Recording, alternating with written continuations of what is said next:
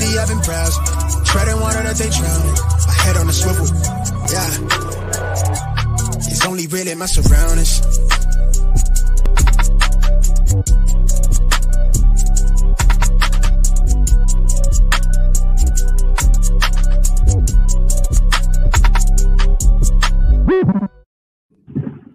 Welcome to episode 18 of the Smash Accept podcast. I'm your host, Michael Royer. You can find me on Twitter at dynasty underscore dad FF. Big shout out again to Maddie Big Chest for our intro there. We love that. We're getting a lot of positive reviews on that. So if you guys aren't following him on Twitter, you should be. Great with graphics, all kinds of things for your StreamYard, as well as your, your Twitter banners and all that kind of good stuff.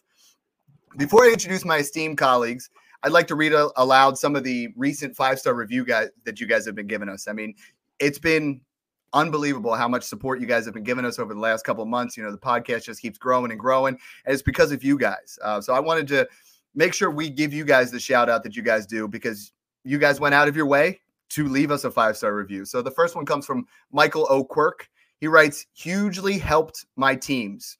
He put, give these guys a listen if you care about your fantasy team like I do. These guys make the difference between winning and losing in your league. So thank you for those kind words. I mean, that's that's what we're here for. You know, we're trying to do those kind of things. Uh, the next one is from Every Guy's Fantasy Podcast. So another podcast is writing. There, they labeled it legit. Building a dynasty team can be challenging, but if you listen to this pod, you'll always know how to build, draft, and trade to make sure you come out on top every year.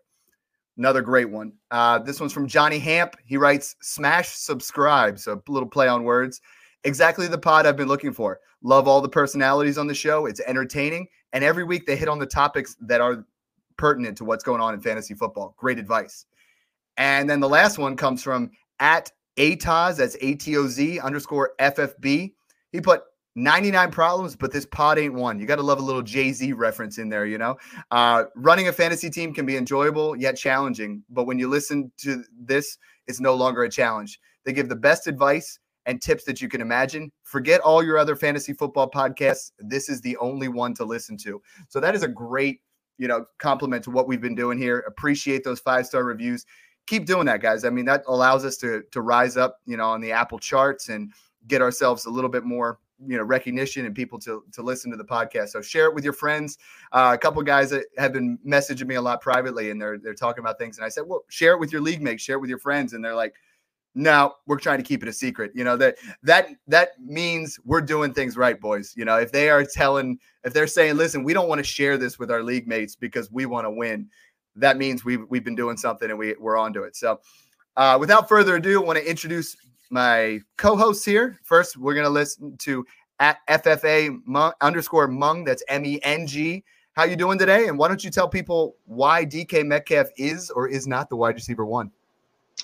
Hey, what's going on, everyone? Good to be back. Uh, yeah, DK Metcalf, he's a hot topic right now. He's certainly been lighting the league on fire in his year, uh, age 22 season. And, you know, I won't have any arguments with someone who does have DK Metcalf as their top dynasty wide receiver. Personally, for me, I still have Tyreek Hill above him.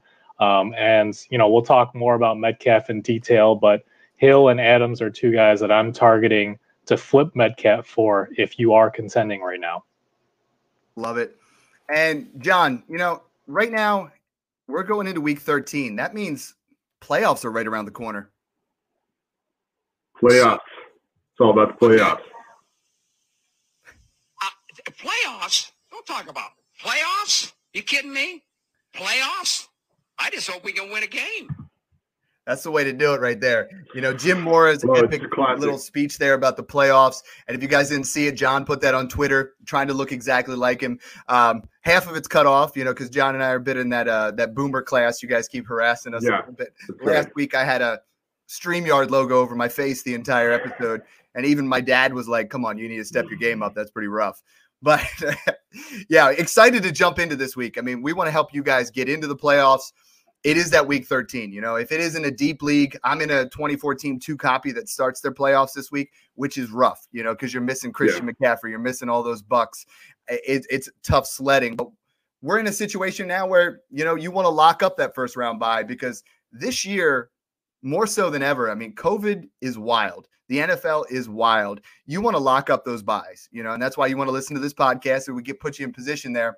Um, but if you're in those one or two spots and you lock up that bye, that is such an advantage this year, more so than than any year in years past. I mean, we're seeing absolutely crazy stuff. If you had you you know you went up against Derrick Henry or Antonio Gibson or Tyreek Hill last year or last week, you're done. You know, and that's where we really try to help you guys get into that bye. We want to tell, help you to get to that 101 spot if you're towards the bottom, or just squeeze into that last playoff spot. Uh, guys, how are your teams looking so far? I mean, are you guys right there in that playoff fringe, or most of your teams right there? Yeah, definitely feeling pretty good in the running for you know most of my teams. I'm gonna have to scratch it out in a couple of week 13 matchups to get into the playoffs, and then of course I got a couple of like first year punts rebuilds, or I wasn't planning on. In fact, I'm like trying not to um, score points in some ways. But yeah, I'm feeling good. I what I like to do and what I'd recommend everyone does is is sit down and plan out all of your matchups, whether it's 13 to 16. Most of my leagues are all 14, 15, 16 and, and, and figure out who you're going to be playing and what gaps you might still have. Like you might have a guy that, that looks really good matchups in 14 and 16, but terrible on the 15. So what are you going to do there? Do you need to make any more moves? Are you are you going to use the rest of your FAAB to go shore that up for, for that week, or are you even making a few trades? And you know, I, I definitely encourage it if you need one more piece, right? But the first thing is like take the time to really like plan it out, and then go from there. Absolutely. Um, you know, and I know a lot of leagues they have trade deadlines, some of them don't. Uh, but you got to look at things like is this the time where you have, you know, you got to worry is is DJ Moore going to be back? You know, if you have him this week, I'm I have him in a situation where I'm trying to take DJ Moore and flip him for a guy that I might have in the same tier, but a little bit lower that someone else might value more, where I could trade DJ Moore for a guy I can play this week and it's not going to hurt me right. too much in the future. I feel like it's a really tricky situation when you really leverage your future at this point in the year, but yes. it is about winning those championships. Um, Meng, I know you know we we had some debate in the past here about trade deadlines and things like that. Um, how many leagues are you in, and are you guys you know close to the playoffs, or is this a make or break kind of week in most of them? Yeah, I feel like this year more than any other, uh, a ton of my leagues, there's teams that are five and seven, seven and five, six and six, and week 13 is crucial across most of my leagues. Um, I'm lucky enough where I'll make the playoffs in most of them. Uh, I've got a couple rebuilds and then one or two redraft leagues where injuries just struck too heavily, and I'll be out of those. But uh, yeah, it's it's a crucial week, and you know, looking ahead, I know a lot of a lot of leagues have eliminated those kicker and defense spots. Uh, but if you're in a league, whether it's redraft or dynasty, that still utilizes those spots, uh, I'm rostering multiple kickers and defenses in those leagues where I've locked into the playoffs. Um, one to deny other teams good defenses with good schedules in those weeks uh, 14 through 16 and then two, because of COVID, we don't know what games are going to get canceled potentially over the next few weeks. So I would I would could strongly consider rostering multiple of those positions depending on your roster needs. And the yeah. defense to pick up this week. I mean, eh, I picked him up last week to play against my Eagles. You can see the Eagles are no longer behind me this week. You know, I got a little, little Andrew yeah. Luck, a little Saquon Barkley. But it I picked up time. Seattle last week, and now Seattle's yeah. going to get the Giants offense that's going to be missing Daniel Jones, it looks like, you know. So yeah, you got to look nice. at some of those kind of things and, and and plan that out. That's great strategy.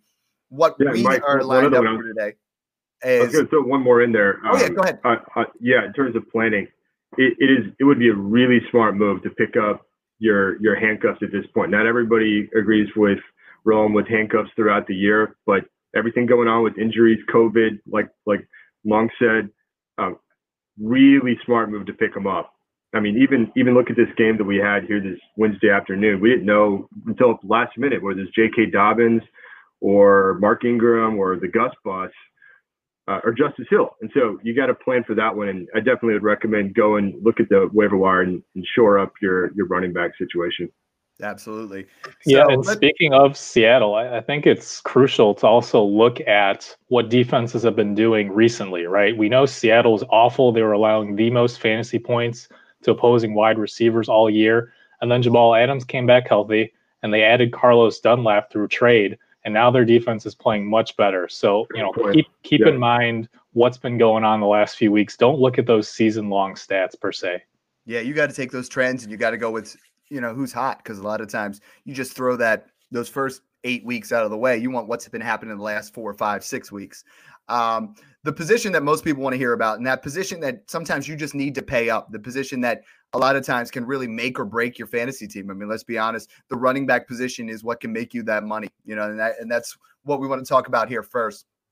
What I did was I took the weakest schedules. We're going to go over the top 10 weakest schedules for the running backs. And we're going to give you the opportunity of those are the guys you should be buying. Those are the guys that, you know, if if your team's if these guys are on a non-contending team, go out there and make an offer. And that first guy is Aaron Jones. Uh, Aaron Jones gets the easiest playoff schedule there is. He has Detroit, Carolina, and Tennessee.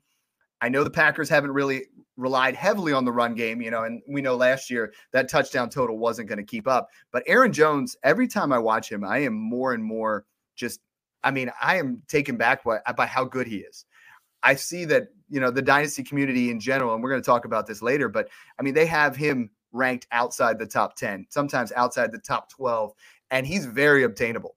If Aaron Jones were get to get a contract, I mean, you have to think that he's back up in that top five to eight category. He has the ability to move up in value. A lot of people would say, well, I don't really feel like paying, you know, a mid 21 first and a toss in for Aaron Jones to win the playoffs. But for me, I'm buying in on Aaron Jones at that price you know, a mid to late first here because, especially a late first and a throw in, because I feel like Aaron Jones, with this great schedule, with the season that he's having, you know, where he's still putting up the numbers, we're saying he doesn't have that contract. But let's look at it. Aaron Jones has been underutilized at times, right, in Green Bay. There's been scenarios where we don't know where he's going to go. You know, he could go to San Francisco, and I feel like in that system, it's his value shoots up big time. I mean, those guys, we did that with Tevin Coleman. It didn't quite pan out we do that with Aaron Jones. I feel like he goes in the right scenario. We're looking at not only is he going to potentially win you the championship this year, but next year his value could increase. Guys, what do you think of Aaron Jones? Yeah, I like that move. I mean, look at his playoff schedule at Detroit, who's literally bottom of the league uh, for fantasy points to running backs. Then you got Carolina 22nd, and then Tennessee 30th in the league. So all all three bottom of the barrel defenses we we know that his spike he, his value could spike significantly, but even if he does leave Green Bay, he could end up in a good situation. I mean, the touchdowns are down this year, and you know, Mr. Rodgers is throwing at the one a lot more yeah. more so. But I like I do like the Jones move in terms of being able to buy below his potential value. And I know it doesn't come across as a, a, sexy type move to buy Aaron Jones, but I feel like compared to the other guys, those top end RB ones, he's going to give you the most bang for your buck. You know, out of these guys that have this this potential schedule, Aaron Jones could be a league winner. Meng, I know you're not you know, in the past not haven't been huge on Aaron Jones, and we've talked a lot about contracts. Where does he fall for you? Yeah, there's some concern in in terms of his long term value, but as you guys have said, the the playoff schedule in the fantasy playoffs is great for him. I wouldn't be too concerned about Jamaal Williams stealing touches. We saw him get a ton of work against Chicago, but that was turning into a blowout by you know midway through the third quarter. So uh, again, the workload isn't necessarily at the elite level that you'd like to see for Aaron Jones, but at the same time, he's proven that he struggled to stay healthy when he does get those big workloads. So I think the balance kind of works out for him. So yeah, he's absolutely somebody I would be targeting if you're a contender right now. And I'm glad you brought up Jamaal Williams because that's a guy to get thrown in as a Taunton yeah. in some of these deals now. Jamaal Williams yep. two years go. ago, fantasy playoffs, won me a, an Empire League, you know, over a thousand dollar pot because he got the chance to start in week 15 and 16 and he put up over 20 points in back-to-back weeks. If given the keys to the offense, I mean, that's a guy that could catapult you up there that I, I mean, you're not going to have to pay a lot for him. You could probably get jamaal Williams for a third round pick or you get him as just a toss in in one of these deals, you know, be like, hey, if I throw you a fourth, you add Jamaal Williams in and we got this deal. Um, you know, I've been saying that a lot. Use these third, late thirds, late fours as deal sealers, you know, something to end the deal, make sure it gets done. Be like, I'll toss you that, but throw me Jamaal Williams. You don't even need him. You know, he's not going to be on your on your squad next year. And that gives you an opportunity to have both the pieces there. And who knows? You might even be able to flex him in a game where it looks like it could be a blowout in Detroit, or you know if they get up big on Carolina. So great point there. Uh, the next one, everybody knows. Yeah, real quick. Happen after um, Thanksgiving. Real right? quick, we talked about uh, we talked about Benny Snell and the Steelers if they lock up a bye, and you know there's a possibility that Green Bay could still you know have enough playoff seeding concerns where Jones continues to play. But if they feel like they can't really change much, it might be a lot more Jamaal Williams down the stretch too. Yeah, and I mean to be honest, I, and that's why I love talking to you guys is that wasn't really on my mind there too much. You know, I wasn't thinking about Jamaal Williams, but that he want eh, in the back of my head, he won me that championship, and he's a guy that can do that again for you. Somebody that will win you a championship. You know, after Thanksgiving, you can count on two things, right? You're going to get tired from eating too much turkey, and Derrick Henry's going to go off. We all know that's going to happen. I mean, let's look at 2018, you know, weeks 14 and 15, 16, he went 52, 38, 21. He won you a championship that year. Then 2019, same thing, 28, 14, and 47. You know, Derrick Henry wins people championships. And we kind of put him on the back burner, right? Like every year, it's like, ah, I don't think I really want Derrick Henry on a roster, right? If it isn't redraft, it just doesn't seem that sexy because he's not getting those receptions. But Derrick Henry, again, is a top five running back. And now is the time where defenses are starting to get banged up. And Derrick Henry, when it gets cold out, when it's after Thanksgiving, Derrick Henry is somebody you ride into the fantasy glory land. John, do you have any Derrick Henry shares? And is that something, would you be willing to buy Derrick Henry? I don't have a ton of shares of one or two. Um, but to your point, I mean, he's shown us time and time again when defenses are kind of banged up and tired at this time of the year, he just turns it on. And I mean, Mike, his I have him as the absolute best playoff schedule of any running back at Jacksonville, week 14, Detroit, again, worse in the, in the league, 15, and then at Green Bay, just 29th in the league. So I, I would absolutely go after Derrick Henry. And He's got the contract. We know Tennessee will will kind of game plan around him in, in the running game. He, he he looks like he has number of really strong years in front of them. So actually, like this move right now, even slightly more than the Aaron Jones one. Yeah, I mean, I feel like Derrick Henry's probably going to cost you a little bit more, you know, because I feel like everybody's caught on to what he does after Thanksgiving, right? He just turns it on where he he yeah, dominates and, and, just beats people down. Um, again, we arm, man, just, what's that? That stiff arm. It's uh, yeah. Oh best, yeah, that's the best I've ever seen. It's right up there with like Marshawn Lynch. Yeah, he's absolutely dominant. Um, Meng, is there anybody else in that backfield that's worth adding on to there? Or you? I personally do not have Derrick Henry on a single roster. You know, I'm in 15 leagues and I don't have him on a single one. And I went out today and I made some offers, you know, and I was I was offering what I thought were pretty heavy offers, you know, 21 firsts and and some players that, you know, that that aren't necessarily all that sexy, but guys that you know that have a little bit of upside. Um, what would you be willing to pay for Derrick Henry as far as 2021 picks? And is there anybody else we should be looking for on that roster? Yeah, I don't mind leveraging, you know, two, three firsts if Derrick Henry's the final piece to a potential title run. If you feel like, you know, you have a legit strong contending team and, you know, that's for you to decide, right? You know your league best, you know what the other teams look like, whether you're sneaking into a playoff spot or whether uh, you're a genuine top seed. And re- really, if you want to pivot from guys like Ezekiel Elliott, Josh Jacobs, Alvin Kamara, I wouldn't be afraid to overpay, you know, pay a first on top of these other fairly valuable running backs if it means a, a legitimate title shot. Yeah, I mean, you can get picks back, but that that glory of winning your league, that extra cash in your pocket, that's fantastic. Uh, in, in one of my leagues, Randy Zook, I'm going to give you a shout out here. He has Aaron Jones, he has Derrick Henry, and then he has the number three easiest schedule, which is Christian McCaffrey. We don't really need to get into Christian McCaffrey because with an easy schedule, it doesn't matter if he has a hard schedule or an easy schedule. He's a league winner. I've been telling people, we've been telling people, try to buy him on the low because he's been missing some games here. Sounds like he's good to go after the bye week here for week 14. But if he isn't, people are going to start thinking, you know what? Mike Davis really isn't somebody I need on my roster anymore, you might be able to buy Mike Davis for a third round pick. And we've seen that Mike Davis can be a top 10 running back if given the opportunity in the offense. Not a lot to talk about with McCaffrey, but John, is, is Mike Davis something that you're you were thinking about possibly going out there before we started here, or is that someone that you're interested in? I feel like you really needed to get Mike Davis early in the season to shore up for the CMC loss. So not not a guy I'm really looking at right now to target.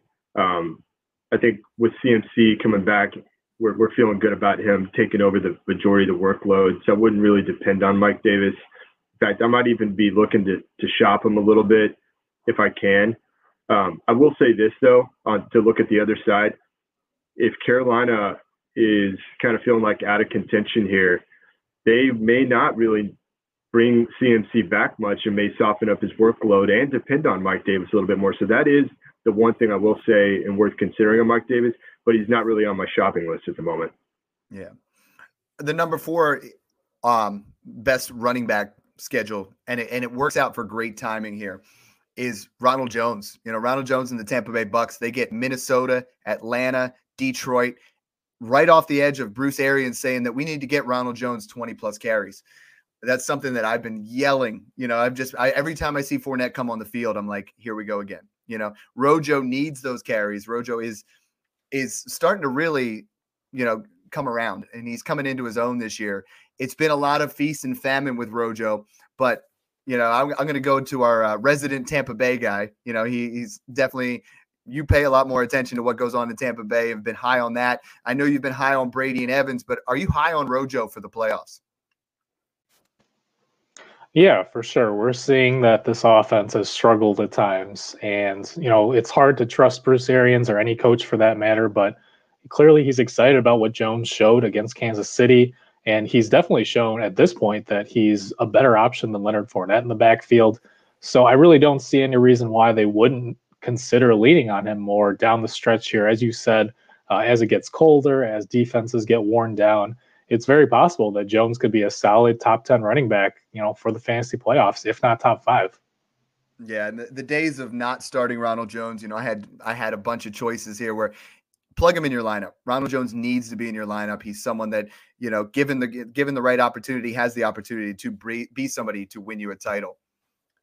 The fifth easiest running back schedule, and it, it was really ugly this past week, is Denver. You know, Denver, yeah, they roll out there with a quarterback who hasn't played for over two years. You know, they signed him onto the practice squad. We were all running out there to get him, right? We all wanted to sign him because we thought we had another situation where you get a quarterback, you can start in another another slot, you know, at the wide receiver. And then we find out that Denver actually was trying to get one of their assistant coaches to be the quarterback. Did you guys hear about that? Yeah, amazing. Yeah, I mean it's just crazy. It's such a such a crazy situation. Um, but Lindsay goes down to injury, and now Melvin Gordon is going to get Carolina, Buffalo, and the Chargers, putting him as a top five as far as strength of schedule running back here. He's been tough to to you know be somebody that I'm willing to trust unless I have to. But is Melvin Gordon trustworthy for the fantasy playoffs, John? First of all, I was gonna I was gonna laugh about this after the we we sent out the Jim Mora press conference. There's this great remix out there of the best press conferences ever, and I got people talking about it. Um, in fact, the lead is Allen Iverson. You guys got to go watch this. You know, we sitting here. I'm supposed to be franchise player. We in here talking about practice. Yep. It, it's hysterical. But the, the point I was going to make was, turns out practice is pretty important there the Broncos situation was absolutely comical. This guy coming in off no practice whatsoever at, at, off the uh, practice squad, and and wow, yeah, that that was hard to watch. I'm kind of off of Denver right now, even with the schedule. I just don't feel good about it. Um, even you know with Melgo, they probably need to depend on him some. But uh, yeah, I'm not I'm not really feeling too good about that situation. I've even got some of those guys on my teams, and I'm actually looking to to potentially pivot a little bit off of them. Yeah, it, it, it's a tough situation there with Melvin Gordon. If you could package something else with Melvin Gordon to possibly get a first round pick, because it, it just seems to be, we were having a lot of debate of that Denver offense. It's a tricky offense to, have, to be a part of right now. It just seems like there's so many things not firing properly. Meng, anything else to add with Melvin Gordon? Uh, not a ton. I mean, I, I don't love him for the playoffs. It, it sounds like Philip Lindsay is only going to be out a week or two. It's a very minor knee sprain, so we'll see about that. Um, you know, if Gordon does get volume down the stretch, he's an okay flex. I will say for rebuilding teams, I would buy him. He probably only costs you a second round pick right now. And Philip Lindsay is a restricted free agent after this year, so he may or may not be back. And if not, uh, we could see a lot better from Gordon next year. That I miss practice. If, if, if, if a coach say I miss practice and y'all hear it, then that's that. I love that. He's like, yo, if coach says I missed the practice, then then I, you guys hear that. That's it. That I'm a franchise. Not a game. Not a game. Not a Not a game. game. We're talking about Oh, practice. practice. That's what I'm talking about. You know, try yeah, like I coach. NFL, though, Alan. Yeah. Yeah, I coached high school baseball for 10 years and I even coached like elementary school basketball and they still they're like, "Yo, coach, it's just practice." I'm like, "Oh, come on now." All right. The next two, you know, we got Buffalo number 6, Miami number 7. Not a lot to be excited about in either of those situations. But then we get to our our big one here. This is our banger. You know, it's the Washington football team gets San Fran, Seattle, and Carolina. Now, today, I am wearing my vintage Mr. T I Pity the Fool shirt from 1983 bought on eBay. I don't wear this much. It's got the puffy paint. You know, when you throw in the washing machine, part of his beard comes off. You know, you don't need that. But I had to wear it tonight because I pity the fool that doesn't go all in on Antonio Gibson. You know, we did our mock draft. I took him at, you know, 412. I feel like that that ADP just keeps rising. And we're looking at a kid here who's like, he's the RB5, you know, and and the value just isn't it, it skyrocketed after Thanksgiving for Twitter. But I feel like in the rest of your leagues, you know, I was listening to Under the Helmet today, and they were talking about how they think his redraft ADP is going to be higher than his dynasty ADP, and he's twenty. You know, he's going to be 24 years old or 23 years old, and the dude is balling out. I mean, when's the last time we've seen a guy as a top five running back as a rookie, and we're not going gaga over him? You know, we're not saying if this was D'Andre Swift, we'd be saying he's back into the first, early second startup pick. Am I right? But now we're talking about Antonio Yep. Gibson, and there's a lot more opportunities to buy here. Uh, from week six on, you know, he has 4.6 yards per carry, but only Dalvin Cook and Derrick Henry have more fantasy points than him. That's it. He's the RB3 since week six, and no one has more touchdowns than Antonio Gibson. Our boy here, um, latest addition to the Dynasty Smash Accept crew, Dynasty Jacobian. Make sure you guys follow him. Um, he's been blowing up Twitter with polls, you know, and right after Thanksgiving, he put these out, and some of these findings are pretty interesting. So he put out Antonio Gibson or Clyde Edwards Helaire. Now, most people in a one quarterback league, we're looking at Clyde Edwards Helaire as the 101. 58% of you said you'd rather have Gibson. Gibson versus Jonathan Taylor. 68% want Gibson, 32 Taylor. Swift versus Gibson. 56% Swift, 44% Gibson. Gibson 80-20 over John over, over James Robinson. Now that one I've been buying James Robinson everywhere. I mean, I feel like he's still a good value, but 80-20 there. And the last of the rookie running backs here, Gibson 58, Dobbins 42. Are we overreacting? Are we underreacting? Are we acting right, just right? John, help me out here. Where are you valuing Gibson in that rookie class? Yeah. I will say this, like, you know, I've been talking about Gibson every week, but here's the thing: we are actually overreacting a little bit, and and here's why. I mean, I think with with Thanksgiving, everybody's watching, right? We all got our turkey and that that 101 side with the with the stuffing, right, Mike? You That's, that's what I'm saying. I, I shout out to mom potatoes stuff going. again. You know, mom got his mashed potatoes. we all had That's that right. 101. I got rid of my cranberry sauce, like we talked about. But but look, um, everybody's watching in prime time, and so when something like that happens, the hype meter goes crazy. And in fact, the opposite happened to Zeke, right, with the, the 30 yards and a fumble in in that offense. I mean, his his value's plummeting. I think we come back to that point, right? But but look, you you have to give Gibson some credit, man. I mean, if if it like he's everything that I wanted Jonathan Taylor to be right now, right? And he what's crazy is I, I look I'm looking at the stats. You get the 11 touchdowns, highest touchdown rate in the league. Um, almost in every metric in the rookie class, he's up there, top three, top five. But beyond the stats, I mean, he's looking really good. And he's doing this. What's crazy, Mike, is it's all on his athletic talent. I mean, he's so raw. And remember, it was no OTAs. So you know, he he can kind of do it all. He can he can run between the tackles. He can beat defenders to the outside. He can break the big play, and he you know he's identifying those tight creases, and he can often kind of stay alive along long enough um, to figure out you know alternative move right if the defense initially stops the the play. So he I mean he kind of has all those intangibles. Imagine what happens if he brings in if the football team brings in a legit QB like a Zach Wilson or a Trey Lance. I mean, that offense might even have more opportunities. But um, I, yeah, I was just gonna, yeah, we've actually like disagreed here for a little bit. It's like, yeah, I just honestly, think he's. I, I, I want to represent see, the other side a little. Yeah, right. I, I mean, I'm seeing from everything you've said. You've said man, the guy's passing the eye test. He's doing everything that we yeah. wanted Jonathan Taylor to do, everything that we wanted Dobbins to do, everything we wanted these phenomenal rookies to do but then we're not giving him the credit of where he should be, you yeah. know. And I, I mean, yeah. the, passing the eye test, he's on an offense that, you know, it, it, struggles at times, and we have to anticipate that they're going to get better quarterback play, better offensive line. Ron Rivera is doing great things. He has a coach that is doing things to set him up for success. And I mean, Edwards Helaire is in the perfect situation, right? And he's not putting up those numbers.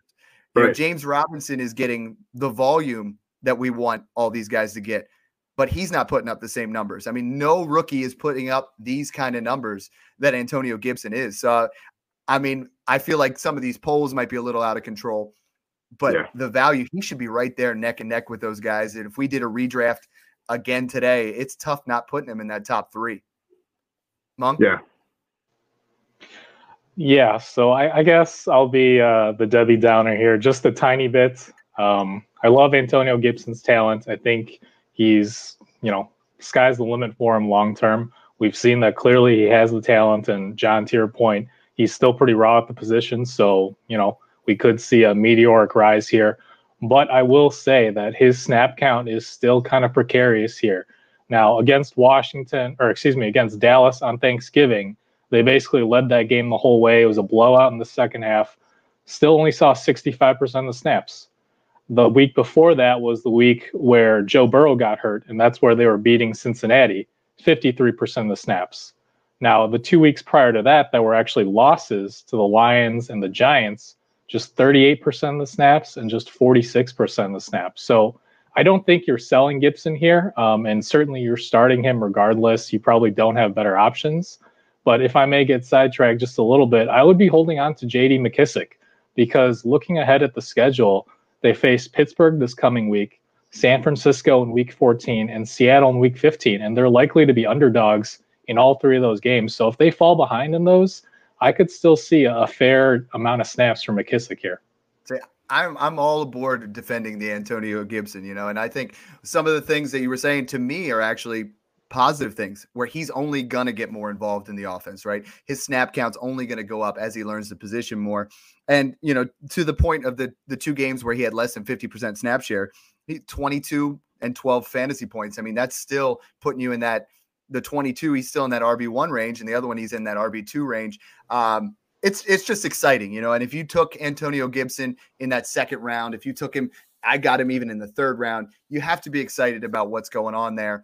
And to me, right now, I would only have D'Andre Swift and Clyde Edwards Helaire over him out of this class. And I know that might sound crazy, but I, I actually traded J.K. Dobbins for him plus, and I you know I've I've made some moves where I'm believing in Gibson, and I want that guy. Where what we were just talking about before, I also made a deal where I dealt Dobbins for James Robinson plus because I think James Robinson and and Gibson are the same kind of tier, and they're guys that are going to help you win in the playoffs. Where we're going to have to wait a little bit for Dobbins. We're going to have to wait a little bit for Jonathan Taylor. And to me, I, I if I'm in a win now type team, I'm willing to make that slight move back in those tier yeah. I, I was going to jump in too. I so again, I mean, he's my most owned rookie. I was getting him in rookie drafts, late second, even early third. I've been pumping him all season, but I will challenge it a little bit. I think he could actually be a sell high right now, because w- one thing is the 11 touchdowns that he's got and whatever pace he's on could are likely not sustainable, right? And um, he, I mean, he still has to work on the pass blocking and a few other things. So I absolutely love him. Super exciting, high ceiling, but I, it might be worth selling given all the hype right now. Uh, so just just kind of think it through and see if it would make sense for you to for you to go do that. I, I have one trade that I made. I was going to throw this out there, see what you guys think. Um, I packaged Gibson and Waller in a superflex tight end premium. So Gibson and Waller, and I got back Kittle in a mid first. We had the Kittle pod. What do you guys think of that one? So we're So I got Kittle in a mid first for Oh, Gibson and Waller. I love that because Yeah. I almost look at the mid first and wa- I mean, yeah, I, I love that. That I mean, if you can get Kittle in that kind of move, I think that's a great move to to increase your team, and you're gonna you're gonna love that mid first. Yeah, I, and I so I, anyway, I got so heavy on Gibson across my teams. I'm diversifying a little bit. I also moved him for what looks like it'll be the 104 or 105 in another league. So those are the kinds of moves that I'm making for Gibson right now. But Yeah. again, um, I love love the guy and I love having him on my dynasty teams. Yeah, and I mean that's a great point. Is if you can make a move where, eh, you know, if you're in a rebuild team and you don't believe in the talent, move him for something plus. You know, moving for one of these guys plus, and I think that that makes you move. Where I was in my contenders, what I was trying to do is get those points that are happening right now because I don't feel like his value, no matter what he does over the last four or five weeks, his value is not going to drop. You know, it is it is probably at a peak right now, but we'll see what happens. You know, in the next couple weeks, where I think I think he maintains this, and he's a top five running back right now. It's tough to replace those kind of guys, and even compared to some vets here, you know, I'm, I'm going to throw out two that we, that Jacob did for us, and you tell me if you'd rather have Gibson or this veteran. We'll go with you, Meng, first. Aaron Jones or Antonio Gibson? If I'm win now, it's Jones, but I could see a, a rebuilding team taking Gibson here. Oh, he's taking the easy way out, John. I I just moved Gibson just a notch above Jones um, in his contract situation. Yeah, we have it at fit. Twitter has it 52% Jones, 48% Gibson. So they're believing in in both of them there, and that's that's some of your win now kind of bias. The guy that came off my wall behind me here, Miles Sanders or Antonio Gibson, and this was this was just this is hard. You know what? I will say this: if you were considering making that move um, and you weren't sure about your playoff situation with Miles Sanders, I would do it just to just to get back to the the playoffs uh, for a second. Miles Sanders faces New Orleans, the the worst defense uh, for running backs, Arizona and Dallas, and it, I have it like it's the second worst playoff schedule. So I'm, I would actually potentially Dallas make that 16, move. right? If he gets to week 16, that's a that's a game to feast on. But those other Yeah. two, that is bad. Yeah, you're right. There was the first two that really brought down his overall average for the playoffs, and so, you know, do you even make it to 16 with um, New Orleans and Arizona there? So I, I think we're at a point where we should consider if you could get Gibson plus, absolutely, I'd make the move. I think Gibson is what we wanted Sanders to be. I think Sanders has more talent than. Gibson. I'm not going to lie. But that play calling in Philadelphia is so bad. I mean, in a game where you're playing against Seattle and, and- and Miles Sanders gets three targets and we get into a situation where, you know, they're they they got third and- or first and five and they pass three times in a row when Miles Sanders is averaging over five yards per carry. The play calling in Philadelphia is ridiculous. It has been horrible all year. Miles Sanders is criminally underused in my mind. But are you taking Gibson or Sanders, Meng? Yeah, I, I think Gibson makes sense here. Um, if you're contending, as John said, and you know, clearly the Cowboys in Week 16 could be a, a league-winning type of matchup for Sanders, but even then, given what we've seen from this Eagles offense, I don't think that's a lock. No. Yeah, it's bad. All right, John, I'm going to turn it over to you here a little bit because you got a lot more in depth. You know, running backs my thing. I want to talk about running backs all the time. But wide receivers with the best schedule. Who are some guys that you are out there trying to actively buy? Who are some guys that have the best wide receiver schedules available that you're interested in? Yeah, well, well, one, uh, I'll give um, some credit here back to to Meng, and, and Meng, I- just read your article. Good stuff. You guys should go check it out. But um, the single best possible fantasy matchup right now happens to coincide with Week 16, where Kansas City faces Atlanta at home. Um, so Tyreek Hill, like if you were thinking about maybe like we just talked about, if you could get DK um, traded for for Tyreek straight up, maybe get something else with him right now, given the DK hype, I would do it. And I and I agree. I have Tyreek slightly ahead of DK in my dynasty ranking still. Um, he's got the third best overall wide receiver schedule for the playoffs. He also has Miami and New Orleans, um, who, who actually New Orleans is actually 21st um, in in wide receiver um, fantasy points allowed. So that one's good. I, also, Allen Robinson. Um, we saw him just come off the two touchdown game, even with a bad Bears offense. They, they need him. They love him in the red zone. Even Trubisky's thrown to the guy. And listen to this playoff schedule: Houston 28th, at Minnesota, struggled all year, and at Jacksonville 25th. So um, there's another guy that um, could be in a situation where he moves out of Chicago as well, and um, ended up in a much, much better situation. Like, what if he joins up with like what I would love to see, Mike, is joins up with Tua in Miami. Oh, that would be that would be that would salty. be that'd be Love incredible. Um, and and look, I mean, Chicago's going to make some moves that they can't sustain what what's going on there on the offensive side, and so that maybe they do sign him and, and build around him and his talent. So I actually like the Allen Robinson playoff plus future move there. And then the other one that I'll throw out there that you guys should think about that might be a little bit cheaper than those other guys are the Rams wide receivers. They have the single best wide receiver schedule for the playoffs of anyone. So Woods, Kupp, and Meng's boy Josh Reynolds maybe even consider going after those guys. So listen to this playoff schedule: New England 23rd, the Jets 26th, and then at Seattle 30th. Again, I know Jamal Adams back, but on the season they're still 30th in pass defense or fantasy points allowed to wide receivers. So those are those are a few guys that I would throw out there on the wide receiver front. Yeah, and- you nailed it there. I mean, you know, I went on Fantasy Pros and they have, um, you know, they they rate all the first one to five stars. Three stars being medium, like no difference. One star being it's going to negatively affect them. Five stars is get these guys going, get them in your lineup. And you nailed it with the Rams. You nailed it with the Bears. The Bengals are also in that situation, but they clearly have you know the Yeah. problems at the quarterback position Right. the Colts, you know, Pittman's been nice and he's been a nice little uptick there. And then the Bucks, you know, and and I'm really starting to come around on Evans. Godwin's starting to look good. You know, I I take as the the leader of the Chris Godwin fan club, take a lot of heat for what, you know, it hasn't been a fantastic season for him. But right now he's a wide receiver 19. You know, if you take out the two games that he did not finish, you know, he is averaging 18 points a game and he would be the wide receiver nine or no wide receiver seven. So he's right there. Yeah. You know when he's finishing games and, and he's getting things going. That Bucks offense, it looks like the playoff schedule is you want Brady, you want Rojo, you want Evans, you want Godwin.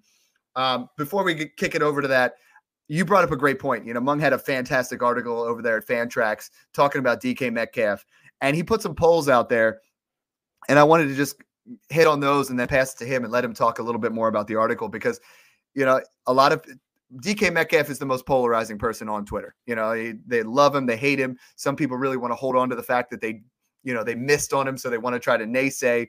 Other people are like, he can't sustain this. So Meng put out these polls, and he put the first one, Tyreek Hill and DK Metcalf. Are they equal, or is it a preference call? Fifty percent of people said that. 20% said that they would need Hill and a second to give up Metcalf. 29% said that they would need Metcalf in a second to give up Hill. You know, so we're at a spot where to me, you know, I have Tyreek Hill as my wide receiver one for dynasty rankings. I mean, I feel like the season he's having, the amount of touchdowns he's had tied to Patrick Mahomes, it's tough to do that. But DK Metcalf is right there. And the other the other person that you put up there was Davante Adams, you know. 38% of people saying it's an, an equal to a preference call. 28% said that they would take Adams in a second to get Metcalf. 33% said it would take Metcalf in a second to get Adams.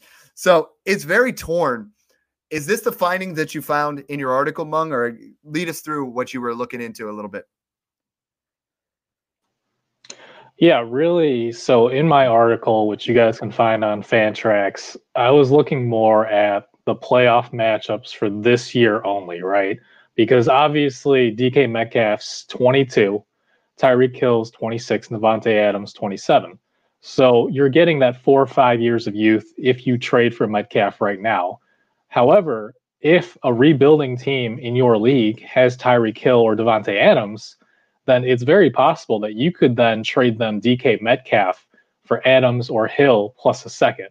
And the reason is, you know, as you've already mentioned, Tyreek Hill has an amazing fantasy playoff schedule. And l- listen to this for Davante Adams.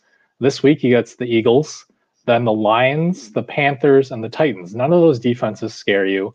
And again, you know, we're the the main focus that I wanted to hit on in that article was that yes, you might lose four or five years of youth if you trade away Metcalf for Hill or Adams. But at the same time, winning championships is more important than winning trades. I've had teams, I have a team this year where I started the year with Saquon Barkley, Michael Thomas, uh, Davante Adams, and George Kittle. That looks like a title winner. And then you get massive injuries to the two wide receivers early on. And then I lost Barkley and Kittle. So nothing's guaranteed here. If you have a shot at a title, I think you take that right now. 100% agree with that. Love it. Mike, I think you're muted. never I never mute myself. I was like that time I had to. No, DK Metcalf gets himself the toughest schedule possible, right? I mean, he has Washington in week 15, the Rams in week 16, and those are the two toughest teams when it comes to, you know, wide receivers production. Yeah, so Mike, uh, I, I wanted to throw in there. I mean, here's the here is one of the knocks on DK. He can't actually be taken out of the game, and we've Yeah. seen it a couple times this season. Guess who one of those teams was? The Rams and Jalen Rams. Ramsey. And they, Yep. You can bracket the guy, and and he just disappeared. So um, definitely consider Davante that. Adams does not disappear. I mean, Davante That's right. Adams since week eight Spot on. last year has been that wide receiver one in Dynasty. You know, Definition week of consistency. It- yep. It's not even a, a question. If he's on the field, he is the best wide receiver. So that's a great point. Where if you can get Metcalf and a, you know, you can get Adams in a second for Metcalf, and you're in, in a win now, you do that. If you get Tyreek Hill, those are great points, guys. I mean, that's that's the kind of stuff that Smash it, Accept is all about. Trying to point those little things out that you, you might not have looked into. You might have said, now DK is going to be 23 by the end of the week. You know, a lot of people still try to still say it's you know it's 22 he turned in 23 those other guys but that is a big difference when you talk about those years of production but if you don't win the title this year does it really matter next year? You know you just you, values are great sexy rosters are great winning trades is great but it's about winning those championships so great stuff meng if you guys haven't checked that out go over to fantrax check out his article really good stuff. Anything else on the wide receiver position before we jump into quarterbacks here If uh, if I could backtrack just a tiny, tiny bit, I know we're short on time, so I'll keep it quick. Um, with running backs, I wanted to mention Myles Gaskin and David Montgomery. Uh, Yeah. Gaskin was a workhorse when he was healthy. He might be back this week, and you know nothing the Dolphins have shown us suggests that he won't get his starting job back. So I think he's a buy. I mentioned him in my article as well. Um, and then David Montgomery, look at his playoff schedule here. They get Detroit this week, Houston, Minnesota, and Jacksonville in the fantasy playoffs. I mean, the Chicago offense hasn't looked great, and we don't even know who the starting quarterback is going to be right now, but the volume's there for Montgomery, and that makes him a decent volume based RB2. Yeah, no, that's, a good point, and I feel like, I mean, could you get Montgomery for an early second right now? I mean, I feel like he's not even going to cost you a first. He might be some kind of second and a toss in and, and kind of get things there. And Myles Gaskin, same kind of thing. I mean, he's he looked really good while he played. So those are those are great points. The quarterback position is really dicey right now. Maybe you lost Joe Burrow. Um, you know, maybe you you're in a situation where you know you're not quite sure who to start as your QB two. The guy that I was buying everywhere that I'm just I'm hurt bad by was Daniel Jones. Daniel Jones had the easiest playoff schedule, and he's been putting Brutal. up points. You know, he he was there where I was trading back and I was getting Daniel Jones in those insulated trades where I was getting Daniel Jones plus, and that was a guy that I was trying to bank on there for uh, for that playoff run because he gets Seattle and he gets some really good matchups, but that obviously didn't pan out. Tom Brady is the only other guy in the league that gets that five star, you know, for plus matchups. If you're a contender, what are we willing to pay for Tom Brady right now? I mean, Tom Brady gets a absolutely cush schedule in a super flex on a contender. What are you guys willing to pay? Uh, I mean, he'll probably cost you a first, but I would go as high as a first and a second, a first and a couple seconds. I mean, again, you know, you might be losing value there because he could retire after next year, but at the same time, you know, if, if you win that title this year, how much does that really sting? I mean, let's look at it week eight or week week 14. He gets the eighth easiest team against Minnesota. Week 15, he gets Atlanta, which we know they give up the most points to quarterbacks. And then week 16 is Detroit, which is, you know, 22nd, but still not a, a, a situation where you're scared, where I'm, I'm with you. I mean, it might sound like a lot. You definitely throw out that first and try to do it that way. You know, try to get him for a first round pick, but a first and a second, a first and two seconds. If he's on somebody who's not a contender, go get him now. You know, you're still going to get some production out of him next year. And he's a guy that's going to win you a title. Who are some guys that you are interested in picking up here at the quarterback position, given their schedule to go win you a championship, John? Yeah. So, well, we've been talking and hyping one guy, but uh, Herbert again. Um, I, and this guy's getting more and more expensive, so it's not exactly the best buy right now. But you just mentioned Atlanta. Herbert has Atlanta in Week 14, and in what'll be a pivotal uh, playoff week for a lot of teams. Then he's got Las Vegas and Denver after that. So this is a this is an obvious one, right? Because he helps you now and he helps you into the future. So I mean, to, to Meng's point, we're in a situation where we might be slightly overpaying there. And remember, he's got Austin Ekeler back, and they're you know they're they're figuring things out there. But I, I really like that one. Well, there's a situation. If, yeah. if I can cut you off here real quick, because yeah. Jacob, you know, Dynasty Jacobians put out a poll uh, that I loved. He put, "What would you have to pay on top of Justin Herbert for Kyler Murray, or vice versa?" You know, try to go in that situation. And the resounding, you know, results of that poll was it's a first round pick between Justin Herbert and Kyler Murray. So this is like last year, I was screaming it from the rooftops trade Lamar Jackson, get Kyler Murray in a first. If you did that, you now have a first round pick and Kyler Murray, who's worth more than Lamar Jackson. Am I crazy to think that there's a situation where you do that this year? You get Justin Herbert in the first for Kyler Murray right now. Justin Herbert potentially could be in that same kind of area next year, and you get a first round pick. And you're likely going to get a championship because you're talking about Herbert has that great schedule. Kyler's looked a little bit rough since he banged up the shoulder. New England held him to nine points. He gets the Rams, the Giants, and the Eagles, all three here in the next couple matchups that are all top 10 against the quarterback. No, you're crazy, Dad. You're crazy. I know. I love Herbert, but yeah, the Kyler thing, man, I couldn't do it. I couldn't, couldn't do, do that. No. Um, yeah, I, I wouldn't be able to make that move right now. I'm, I'm gonna keep my faith in Kyler. But Herbert, I mean, I think he's up there, and I get, I totally get your point. This time next year, what does he, what does it look like there? Um, from all the tape I've watched on Herbert, though, and once the NFL has a chance to to game plan around that offense a little bit more and, and grinds tape in the offseason, he might come back down to earth a little bit. You know, again, love the guy. I think I just made the, the call. I mean, maybe go make a move for him, but uh, not at the expense of moving a guy like Kyler, in my opinion. I'm just into those uh, insulated trades. They always work out for me, you know, for the most part. And then you can, right on. Who knows where that pick, you know, you depending on what that first round pick looks like, you you know, you get that that two for one. I get a little excited. Sorry. I don't. Uh, I don't think that's crazy, to be honest. I mean, oh. to your point, to your point, since the shoulder injury, we didn't see Kyler Murray rush much against New England, and part of that was they contained him as well. Um, but it is a little bit concerning. We don't know, you know, how the shoulder is, right? Because so much of his production in fantasy did come from the yards and the touchdowns on the ground. And then also looking at week 16, they play the Niners, which their defense looks revitalized with getting some guys back from injuries. So that's a move I would, I'd at least be open to considering. Yeah, we're talking a mid first. I mean, you you know, you go and you get you get Justin Herbert and maybe you know you're in a position where you can move up and get Chase a little bit, or you get some guys in there. So it's an exciting, exciting class and exciting movement. But who are some other guys there that you guys are looking yeah. to? I know I cut you off, John, but who's another guy that you're interested yeah, in possibly um, picking up? Well, you know, here's a couple other ones I'll throw in there. We've talked already about the Rams situation. We talked about this guy in a couple weeks. I think you could get Goff pretty cheap because he's just coming off of kind of a rough game. But again, New England, the Jets, and Seattle in Week 16 so that's one to think about. Maybe you get him for like a late second.